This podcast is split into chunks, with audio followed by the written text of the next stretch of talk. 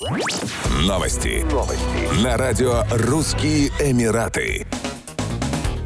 Федеральное управление по идентификации, гражданству, таможенной и портовой безопасности Объединенных Арабских Эмиратов объявило о реализации проекта электронной загрузки полисов медицинского страхования. Инновация вступила в силу в пятницу 16 февраля 2024 года. Инициатива поможет жителям страны продлить свой вид на жительство быстрее и проще. Проект позволяет напрямую загружать полисы медицинского страхования, выданные аккредитованными компаниями медстрахования в ОАЭ в электронном виде через защищенные каналы связи. Это избавит жителей от необходимости вручную предоставлять свои страховые полисы при подаче заявления на продление вида на жительство для себя и членов семьи. Этот проект соответствует стремлению управления снизить временные затраты на оформление документов и устранить бюрократические препоны при оказании услуг.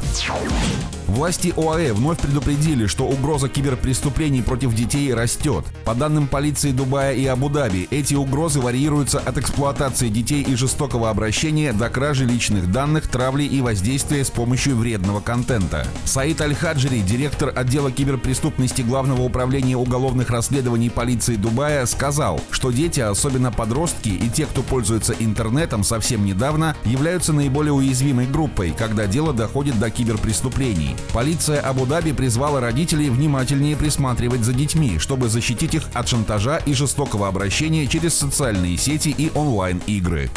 Еще больше новостей читайте на сайте RussianEmirates.com